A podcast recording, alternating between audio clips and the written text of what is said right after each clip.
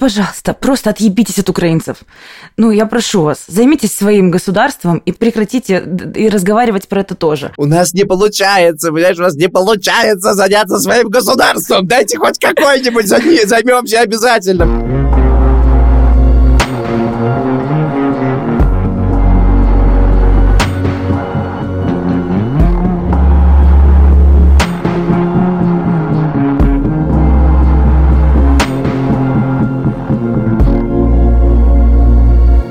Привет, и это подкаст «Новая волна». Меня зовут Саша Поливанов. А меня зовут Илья Красильщик. Привет. Мы делаем этот подкаст о том, что происходит с нами после 24 февраля 2022 года. Мы уехали из России и пытаемся это как-то осмыслить. Мы делаем подкаст вместе со студией подкастов «Либо-либо». Музыка, которая здесь, это музыка группы «Айгел». Поставьте нам оценки, пожалуйста, в приложении и приходите в наш телеграм-канал «Новая волна». Пф, мы позвали сегодня с нами поговорить нашу подругу Диану, которая жила до 2022 года счастливо в Украине, а потом вынуждена была ненадолго на несколько месяцев переехать в Европу. Очень простое объяснение. В прошлый раз мы расписывали э, выпуск с людьми, которые уехали из России и вернулись. А сегодня мы записываем выпуск с Дианой, которая уехала из Украины, и вот буквально на днях вернулась в Одессу. Диан, привет. Привет. Когда ты уехала? Помнишь ли ты этот точно день? Да, я думаю, что я этот день не забуду никогда. Э, я уехала 3 марта. Я вроде бы никуда не собиралась уезжать, а потом в одну ночь собралась. И за ночь собрала вещи, уехала в Берлин и вчера вечером вернулась буквально. Ты уезжала прямо из Одессы или ты в этот момент была в Киеве? Да, я уезжала прямо из Одессы, и это было сумасшедшее сложное путешествие, потому что стояло 10 километров пробки на границе Украины и Молдовы. Одесса находится в 20 километрах от границы. Ты через Молдову ехала через Приднестровье? Да, я ехала через Молдову, ну как ехала, я шла через границу, потому что подъехать к границе было тогда еще невозможно, и моя мама привезла меня на машине туда, куда смогла довести, и дальше мы шли сколько-то километров еще пешком. И мы попрощались на границе, я пешком переходила сама границу, и дальше волонтеры с границы меня уже на стороне Молдовы везли в Кишинев. Так началось мое путешествие. И так скажу, у нас есть свой опыт э, отъезда из города, который не бомбили, и там были свои страхи совсем другие. Как принималось решение уехать? Можешь описать какие-то чувства, настроения? Как это случалось? Почему третьего? Как это происходило, начиная с 24-го? Как это обсуждалось в семье? Все менялось каждый день. То есть, когда вдруг началась война, и ты находишься в стране, где это все началось, непонятно, что будет завтра. Соответственно, сегодня ты чувствуешь и думаешь одно, завтра ты чувствуешь и думаешь третье, послезавтра четвертое. И не всегда это было рационально. Просто что-то происходит, и внутри все меняется в твоей голове, твоих родителей, друзей и так далее. И когда все началось, все были шокированы, понятное дело, но день на второй или на третий у людей, которые привыкли что-то делать, включился тумблер, что нужно что-то делать, ну что сидеть. И мы списались с друзьями, и наша подруга юристка сказала, что она уже съездила в штаб теробороны. Тероборона – это еще не э, ВСУ, но туда могли э, записаться добровольцы, которые хотели помогать армии. Гражданское сопротивление, скажем так. Назовем это так, да. И штаб теробороны здесь не очень хорошо функционировал. То есть он, он в Одессе, туда приехало много э, волонтеров, много гуманитарки, все хотели помогать, туда приехали те, которые хотят вступить в ряды, и это все было в полнейшем кавардаке. С наплывом не справлялись те, кто там работает, и стало понятно, что им нужна помощь. Помощь там в организации на месте, помощь в приеме гуманитарки, помощь в документах, в общем, во всем, в чем можно, им нужна была помощь. И наша подруга-юристка сказала, что я хочу помогать, и было бы здорово сделать штаб гуманитарной помощи, куда будут ее желающие свозить, потому что принимать условно памперсы, еду и лекарства прямо в пункте, где записываются в тероборону, ну, нецелесообразно. И тогда мы начали думать, что бы мы могли сделать, как бы это все организовать и скорее где. И тогда мы вспомнили о том, что в Одессе есть такой прекрасный Одесса фудмаркет, рынок еды. Клевый. Да, рынок еды находится в здании старой церкви, и, соответственно, там есть огромное количество подвальных помещений, укрепленных. То есть это казалось чем-то безопасным. Так как э, война застала всех врасплох и всех очень сильно мобилизовала, решались вопросы примерно за 10 минут все. То есть все со всеми на связи. Момента, когда у тебя возникла идея, что штаб должен быть на рынке еды до момента, когда мы получили это э, разрешение, ну, прошло реально 10 минут цепочки звонков. И через два дня мы открыли штаб гуманитарной помощи на рынке еды. Все это была самодельная история. Мы условно сами себя назначили, да, и сами собрали органы управления, не знаю, как сказать корректнее. В общем, во всем этом деле я была главой коммуникации. То есть там на пятый или на шестой день войны оказалось, что вот у нас есть большая махина, которая будет полезная, которая нужна, и я, значит, там делаю важное дело, ну супер, можно никуда не уезжать. Я как бы и не собиралась до этого, но теперь у меня еще и было благое дело, которое я хотела делать. Я проработала там какое-то количество дней, и в какой-то из вечеров я сидела в гостях у своих родителей, мы ужинали, и папа мне говорит, мы бы хотели, чтобы ты уехала. Вдруг. То есть для меня это было вдруг. Я еще сегодня была в гуманитарном центре, э, делала какие-то дела, а вечером папа говорит, давай ты уедешь, и я не очень была к этому готова. Мы какое-то количество времени поговорили, и они очень попросили меня и сказали, что им так будет спокойнее, и они бы хотели, чтобы я была в безопасности, и если есть такая возможность, она у меня была, чтобы я уехала. Дальше я в этот же вечер написала в Телеграме своей подруге, которая живет в Берлине, и сказала, Саш, кажется, надо ехать, я смогу у тебя остановиться. Саша сказала, приезжай, я тебя жду. Дальше я собрала рюкзак, буквально, один, потому что я подумала, зачем мне вещи, вообще какие нужны вещи, что с ними делать, а как я буду ехать, а может быть, я буду лететь, тогда лучше, чтобы это была ручная кладь. В итоге я просто сложила джинсы, футболку, ключи, деньги и паспорта, и на утро мама меня повезла на границу. Слушай, а сложно было это принять, то, что ты уезжаешь? Вот тебе сказали родители. Слушай, да, это было очень сложно, но вот мы поговорили, я их послушала, и я поняла, что, наверное, так нужно сделать. А у тебя было какое-то э, хотя бы на миг ощущение, что это, возможно, разлука навсегда? Да, не то, что на миг, а я, я даже сделала фотографию в зеркале у себя в ванной, в своей квартире. В утро, когда я уезжала, я собрала все вещи, оделась и перед выходом сфотографировала себя в зеркале с мыслью о том, что, вероятно, я последний раз себя сфотографировала в этом зеркале и поцеловала папу, собаку, и мы уехали, и я говорила себе в голове, что, вероятно, это последний раз. Я живу со своими родителями по соседству, то есть я уезжала э, там не то что из абстрактной квартиры, то есть я уезжала из своего семейного дома, из родительского дома, из своей квартиры, от своей собаки, от своей семьи, то есть я просто из всего уехала. Да, это было адовенько, и вчера мы проходили ту же границу в том же месте, на том же пропускном пункте в обратную сторону. Нас было трое на границе. То есть, когда мы, мы уезжали, на границе было 10 километров пробки. А когда я возвращалась, у нас просто пустырь, и стоят эти столбики, будки, как на пропускном пункте, просто три человека. Мы тут с Ильей много разговариваем, болтаем о том, как нас воспринимают э, за границей. Его в Грузии, меня в Риге. У тебя наверняка была до войны куча знакомых э, россиян. Писали ли они тебе, общались ли вы в первые дни? Как изменилось твое отношение к этим людям? Ты знаешь, у меня лично не было таких историй, что кто-то был знакомый в России, и он поддерживал Путина и был за войну, но большинство моих знакомых просто игнорировали все происходящее. Меня не так вымораживает история про то, что не знаю, люди поддерживают войну, э, пропаганду, все на свете. Она, ну, в смысле, не то, что я это, разумеется, никак не поддерживаю, мне это ни, никаким образом не близко, но я понимаю, как это происходит с людьми. А я нет. Да, я тоже не очень понимаю. В смысле, про это написаны книги, скажем так, да, можно почитать. Это не новая ситуация. Меня вымораживает много раз рассказанная история, причем, надо сказать, из Одессы я много раз эту историю слышал, что вот есть друзья какие-то или родственники, причем ближайшие родственники в России, которые просто замолчали и ничего не написали. И просто прервали контакт. Первые дни, когда началась война, я думаю, вы заметили, украинцы очень активно в социальных сетях призывали россиян что-то делать. Что вы сидите, выходите, говорите, делайте все, что вы можете, выражайте свой протест. Но, условно, на четвертый день мы поняли, что это не сработает. И тогда мы просто перестали тратить на это энергию, и, соответственно, мы перестали разочаровываться, потому что все разочарование уже наступило. Я знаю людей, которым родственники из России не написали ни одного слова. Не дальние родственники, братья, сестры, родные. То есть они просто ничего не сказали. А многие не сказали даже, когда у них напрямую спросили. То есть, ну, знаешь, вот между вами может не быть контакта, ну, вы не переписываетесь там какое-то время. И, соответственно, эта переписка не инициировалась наступлением войны.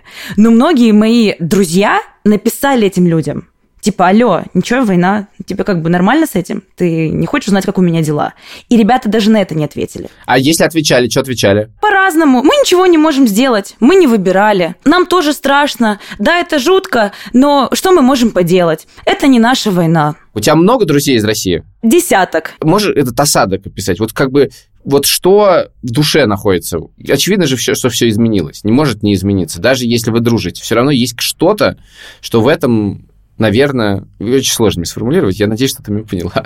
Я поняла тебя. Мне сложно сформулировать, что я чувствую на этот счет. Это словами трудно выразить. У меня как раз был период, когда я Э, то есть я сначала была в Украине, потом я переехала в Берлин, и был период, сколько-то недель, когда я с э, гражданами России не контактировала. Ну, я их не встречала нигде, соответственно, никакого контакта не было. Когда у тебя нет никакого контакта, ну, это как будто это не о тебе, знаешь? То есть вот друзья тебе рассказывают, что там что-то не так, и ты такой думаешь, ну, я с ними не встречаюсь, возможно, мне не надо выдумывать линию поведения, потому что этого со мной никогда не случится. Ну, я вот пыталась смоделировать эту ситуацию. Вот я встретилась с москвичом, что я буду делать? Я не могла ее смоделировать, но в своей голове я думала, что я смогу быть нейтральной. Ну, в смысле, я смогу никого не обижать, я не должна никого обижать, я очень бережна, в принципе, к людям, я просто, ну, мы не будем ничего обсуждать и разойдемся. Смогу быть нейтральной, это значит, что надо постараться, чтобы сохранить какой-то вежливый контакт. Это вот так звучит. Именно. Я не из тех людей, кто как бы собирался кричать, пхать, бить. Соответственно, я пыталась понять, смогу ли я сохранить этот нейтралитет. И потом была ситуация, когда я банально ехала в автобус, автобусе, и рядом стояли два парня. И они разговаривали, и я понимала, что они из Москвы. Это где? Это в Берлине? В Берлине, да. Вообще, если честно, оказалось, что очень легко различать русских среди всех. Я это услышала, и меня, если честно, чуть не стошнило. Я не, не могу это э, никак по-другому сформулировать. То есть я это слышала, и мне чуть не стошнило. Я просто вышла.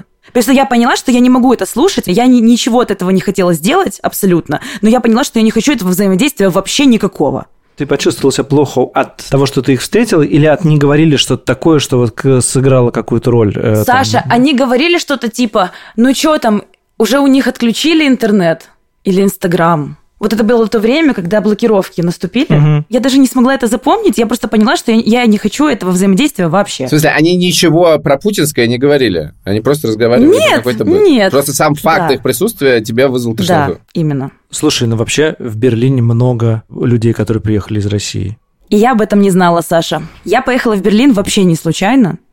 И я там была до этого шесть раз, как турист. В целом это кажется мне немалым. То есть я провела там какое-то количество времени, я общалась там с людьми, и я никогда не замечала его русскости. В мой мир это не проникало. Это ужасно интересное наблюдение, потому что это значит, что тебе было это не важно. Там сложно это не заметить. Да? Это значит, что тебе было просто все равно, а теперь это стало проблемой. Да? да, это стало проблемой, потому что ты выходишь на улицу, а там едет 3000 машин с русскими флагами, российскими. Это не 9 мая, это просто обычный день. 9 мая еще не наступило, типа апрель. А, точно, точно, точно, я мне рассказывали. Это было в конце марта, начале апреля. Они ехали с зетами там буквально. Да, и хуже всего было то, что как я вообще оказалась в этой ситуации с этими машинами. Я уже какое-то время была в Берлине, и ко мне приехала подруга, которая тоже э, выехала из Украины только что. И она до этого была в Варшаве. А в Варшаве все очень проукраинское, максимально. Она приехала, и она сказала, что было ощущение, что она в Украине. Э, все везде написано по-украински, в украинских флагах, э, там все помогают, поддерживают и так далее. Она приехала в Берлин, я поехала встретить ее на вокзале, встретила ее, и мы поехали селить ее. И мы вышли из поезда, выходим на улицу, и первая машина, которую она видит, это машина с российским флагом. Не, ну в Германии отдельная история, что там есть вот эти русские немцы, которые приехали, они, там очень много ультраправых, очень много русских патриотов, вот этих всех, этого, да. Там и еще выяснилось, много. что оказывается, что очень много немцев поддерживают Россию тоже. Да, это тоже так есть. Не русских немцев, а вообще просто немцев. Очень Россию любят. Я, короче, я настолько испугалась, что я 9 мая уехала из города. Я не знала, что произойдет, но я просто такая думаю, я этого не переживу, я не хочу хоть как-то с этим соприкасаться, и я уехала в другой город. Были ли еще какие-то встречи с россиянами, которые как бы сильно врезались в память? Да, были люди, которые просто понимали, что мы из Украины и хотели с нами поговорить. Как это происходит? Мы сидели в месте, где есть лэптоп Area, и работали с подругами за круглым столом вчетвером. Все четверо украинки. Надо понимать, что по нам трудно не понять, что мы украинки. У нас все обклеено наклейками с украинским флагом. Там, не знаю, у меня набит герб на руке, э, какие-то э, желто-синие ленточки в косах. Ну, вообще сейчас украинцы, помимо того, что его самого очень легко обнаружить, он еще и всячески символически себя проявляет. И мы сидели и работали за ноутбуками с наклейками Украины, и пришла девочка и говорит, ой, ребята, привет, вы из Украины, а я журналистка тут живу, я из Москвы. И мы так смотрим друг на друга и пытаемся понять, что нам делать. Спросить ей, чем мы можем помочь, сказать ей, иди куда-нибудь подальше. Мы не понимали вообще, как в этой ситуации действовать. А она, правда, из любопытства говорила, вот, я здесь пишу, а как вы здесь устроились, все ли у вас в порядке? Но мы ее почти послали без э, ругани, но мы ей объяснили, что мы не хотим с ней взаимодействовать, и это очень плохая идея, и сказали «до свидания». Еще пример знакомства в бассейне – девочкой, ну, бытовой, то есть вот просто побеседовали, там, не знаю, поплавали вместе в бассейне, и потом, например, подписка в Инстаграме. То есть девочка из России подписывается в Инстаграме. Дальше эта девочка смотрит на все, что ты постишь, и отписывается от тебя в Инстаграме. И ты такой, слава mm. богу. Ну, погоди, а бывали встречи с какими-то россиянами, которые с позиции типа «we're sorry»? Да, но это очень трудно воспринимается. Мне очень странно, конечно, с вами об этом разговаривать. Вот я это у меня следующий вопрос, как ты с нами разговариваешь, это отдельно Очень спрашиваю. странно. Есть очень много оправданий, которые можно найти, если захотеть для русского человека. То есть, ну, они в объективной реальности существуют. Ты, ты их можешь принимать, а можешь их не принимать. То есть, это русский человек, который помогает украинцам, русский человек, который уехал из России, э, русский человек, который не платит в России налоги, который там хостит украинцев, ну, в общем, и, и так далее, понимаете? Вроде бы много вот этих оправданий. Я встретила достаточно много людей с российскими паспортами, которые последние годы жили в Киеве. То есть они как бы русские, но они пострадали от этого, получается, так же, как и мы, и они, в общем-то, из Киева уехали. И ты такой сидишь и думаешь, так, ну он русский, как бы вроде плохой, Тут же сейчас у нас нет хороших русских. Но он же жил в Киеве и уехал тоже из Киева, потому что это была такая же проблема. И мне очень сложно находить ответы на эти вопросы. Поэтому я, честно говоря, старалась этой коммуникации избегать. Ну, насколько это возможно. Просто потому что я не знала, как себя вести. Был даже чувак из России, над которым мы подтрунивали. Ну, то, ладно, нет, мы ужасно черно шутили по этому поводу. То есть мы вот все, что подтрунивали. Ужасно черно подтрунивали. Ну, то есть, а, ну ты же русский, ты там вот это. А, ну понятно, у вас же там в России не так. То есть вот мы, вот, э, знаешь, он как будто стал э, объектом вымещения всей этой злости, потому что он это позволял, он говорит, не вопрос, можете вообще обвинять меня во всех грехах, если вам становится от этого легче, я согласен это терпеть. И мы бы при каждой встрече вот это выливали из себя на него, весь этот сарказм и все эти шутки и не шутки, и вроде бы становилось чуть-чуть легче, хотя я чуть-чуть виновата, потому что, ну, как бы вроде неловко. А влияло ли твое ощущение и твое вот э, там желание говорить, не, не говорить, уходить от этой темы от новостного фона? То есть ты уехала, потом была Буча, Кременчук, Мариуполь. Новости влияют на твою собственную коммуникацию? Нет, новости влияют на то, как я себя чувствую. И, соответственно, опосредованно влияет на все остальное. У меня есть хороший пример на этот счет. До Бучи я страдала.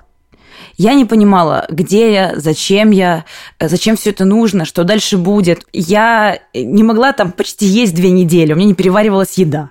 Ну, то есть мне было физически плохо от всего происходящего, и я была в другой стране, э, не могла проснуться, э, не знаю, не могла уснуть, не могла работать, я страдала. Потом я проснулась в воскресенье и прочитала про Бучу. Я помню, что это было воскресенье. Посмотрела на это все и поняла, что страданиям наступил конец. Теперь я злюсь, и я должна сделать все, что я могу, чтобы моя страна победила. Я это хорошо помню. Это никак не повлияло на мое отношение, потому что я и так э, не была рада по поводу всех русских, но это повлияло на мое состояние, и эта злость давала мне энергию действовать. Все-таки мне хочется разобраться в этом ощущении, когда вот подходят люди, да, какие-то россияне, и они, например, извиняются, или, ну, короче, каким-то образом показывают, что они как бы за, за Украину и против происходящего разными способами. Мне интересно вот это ощущение, что непонятно, как на это реагировать. Я просто разное про это слышал, и мне больше всего запала в душу такая формулировка, что когда россияне это делают, они навешивают на тебя как будто бы обязанность или какую-то необходимость что-то по этому поводу почувствовать и что-то по этому поводу дать. Типа, дать какое-то прощение, дать какую-то индульгенцию. И это некоторым роде человек ну, не имеет в виду, я уверен, просто ему тоже как бы хочется сказать, что он против, но этим сказав, что он против, он как будто бы украинцу говорит, а ты меня должен за это простить. Это такое перекладывание немножко ответственности, да? Мне плохо сейчас, типа я чувствую себя некомфортно, и я тебе там типа вкину, что я не при делах, и я себя чувствую спокойно. Это такое, это ужасное чувство. Да, но при этом на самом деле под такое вещь можно на самом деле подписать любое действие россиянина, любое, давать деньги, говорить, э, даже воевать на стороне Украины до этого, что это в некотором роде все попытка, просьба о прощении, и которая как бы в некотором роде является навешиванием на других людей это прощение каким-то образом предоставить. Заставляет про это думать хотя бы. Интересная мысль, я с ней сталкивалась с ней до этого. Я вышла из дома однажды, и напротив моего дома прямо стоял автомобиль с российскими номерами в Берлине. И сверху над номером наклеено сердечко с украинским флагом. Это буквально как у меня. Ну, ну это пиздец. Как будто бы ранку закрыли, знаешь, но если оторвать, э, то польется кровь. Вот такое у меня было ощущение, и я еще и крикнула на всю улицу. А, здесь русские! От неожиданности. И такая, черт, я надеюсь, меня никто не услышал, но как-то немножко неловко. Настолько мне это было странно. Я как человек, который вот провел в этом какое-то количество месяцев, я бы вообще не хотела, чтобы русские люди пытались взаимодействовать с украинцами. Без предлога, то есть подходить, там, что-то задавать какие-то вопросы, увидеть, что-то спросить, писать незнакомым людям. То есть я бы хотела, чтобы это взаимодействие минимизировалось. Там одно дело, когда у вас есть какая-то история отношений, и это какое-то общение, на которое обе стороны согласились, а другое дело, когда ты пребываешь в сложных обстоятельствах, и к тебе просто подходит чувак, гражданин страны, который воюет с твоей страной, и что-то хочет с тобой обсудить. Ты думаешь, сука, что ты хочешь от меня? Можешь меня не трогать. И я думаю, что это трудно понять русскому человеку, но я как украинка вот могу это точно э, вот так описать. Поэтому если русские люди видят украинских людей где-то, было бы здорово не инициировать это взаимодействие, потому что реакция может быть очень разная, и это травматично. Я понимаю эту мысль, что подойти к украинцам со стороны россиян, это как будто бы для нас важно – и мы в это время совершенно эгоистически, на самом деле, не думаем о том, как это может быть воспринято. Это, да, я подозреваю, вполне себе можно назвать словом харасмент. Когда с человеком делают что-то, чего он не хочет, чтобы с ним делали. Подойти к девушке сказать, девушка, такая красивая, как-то это так не, не, не, уже не делают, кажется продолжение предыдущего нашего разговора, я просто вспомнил, что мы еще и в каком-то новостном режиме обсуждали повестку, что вот есть какие-то россияне, которые думают, сейчас, э, наконец-то, когда-нибудь война закончится, и мы наконец-то сможем начать помогать и поедем восстанавливать разрушенные города в Украину. Скажи им что-нибудь. Пожалуйста, просто отъебитесь от украинцев. Ну, я прошу вас, займитесь своим государством и прекратите и разговаривать про это тоже. У нас не получается, понимаешь, у нас не получается заняться своим государством. Дайте хоть какой-нибудь займемся обязательно. Может, хоть что-нибудь. Хорошая, хорошая мысль. Дайте, я не знаю, островок нахер никому не нужный. Вот что-нибудь дайте. Можно максимально далеко от Украины. Вообще, хоть что-нибудь. Все эти истории про то, что русские хотят ехать восстанавливать Украину, что русские хотят украинское гражданство, что русские дают деньги в Украину, но ну, все равно это все очень странно для украинцев. Я боюсь, что мало кто будет готов к этому адекватно относиться. Но есть интересный концерн на этот счет. Например, наш президент сказал, что если люди хотят помогать Украине, пусть помогают. Надеюсь, я ничего не переврала, но это было в контексте олигархов, которые хотят дать много денег, чтобы с них сняли санкции, что-то еще, ну, вокруг этой темы. Но э, он сказал, что если люди хотят помогать Украине, пусть помогают. То есть все частные случаи, общего случая нет. Вопрос у меня. Э, гражданство Невзорова – это кринж? Да, конечно. Вы должны понимать, что все это время я сижу и думаю, что я буду отвечать вам на вопрос, почему я с вами общаюсь. Поэтому вы хорошо тянете резину. Да, да, да. Слушай, Диан, у меня, кстати, вопрос есть. Естественный вопрос. От Ильи Красильщика. Чего ты, правда, с нами общаешься? В смысле, ну как бы и всего, что ты на самом деле говорил до этого, не складывается желание поговорить, скажем так. Я, понятное дело, не даю деньги в Россию, не покупаю российские вещи, там, не поддерживаю российские бизнесы в целом уже много лет. Но я прям совсем не верю, что мы сможем перестать взаимодействовать с российскими гражданами. Но я не понимаю, как это возможно, учитывая мир, в котором мы живем.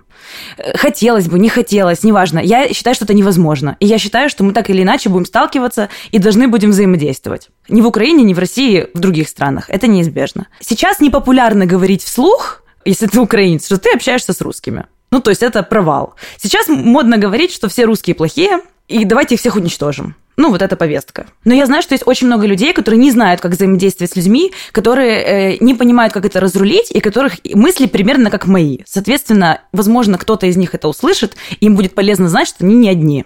Это первое. Второе, Илья, я думаю, что ты один если не единственный человек с русским паспортом, которого репостили украинцы в марте, в апреле и в мае. Я видела репосты твоего э, истории твоего инстаграма у всех, у кого только можно пачками в Украине. Я не знаю, знали ли они кто-то. Может и нет. Знаешь, как вот тут уже история с репостами, история из Бучи, она тебя впечатлила, ты ее репостишь.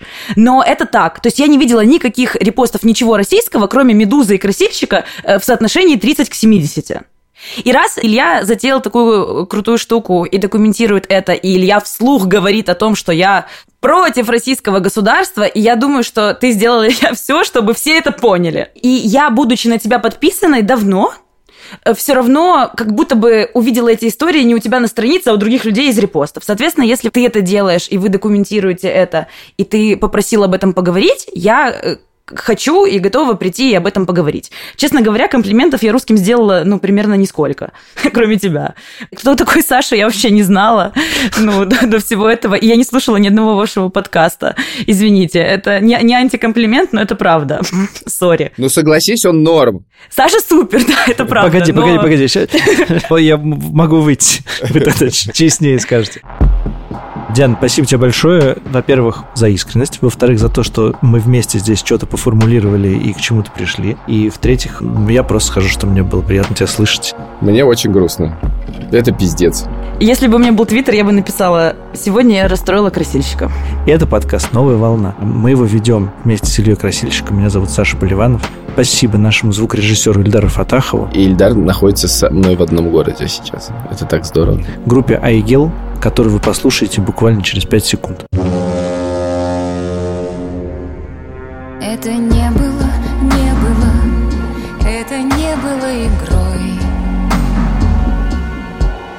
Ты ведь помнишь, как плавилась мантия под нашей кожей корой? Ветер дует и волны гладят Место разломано, оно до сих пор горит Я прошу их жалеть и тебя, мой навеки уплывший. Навеки отдельный материк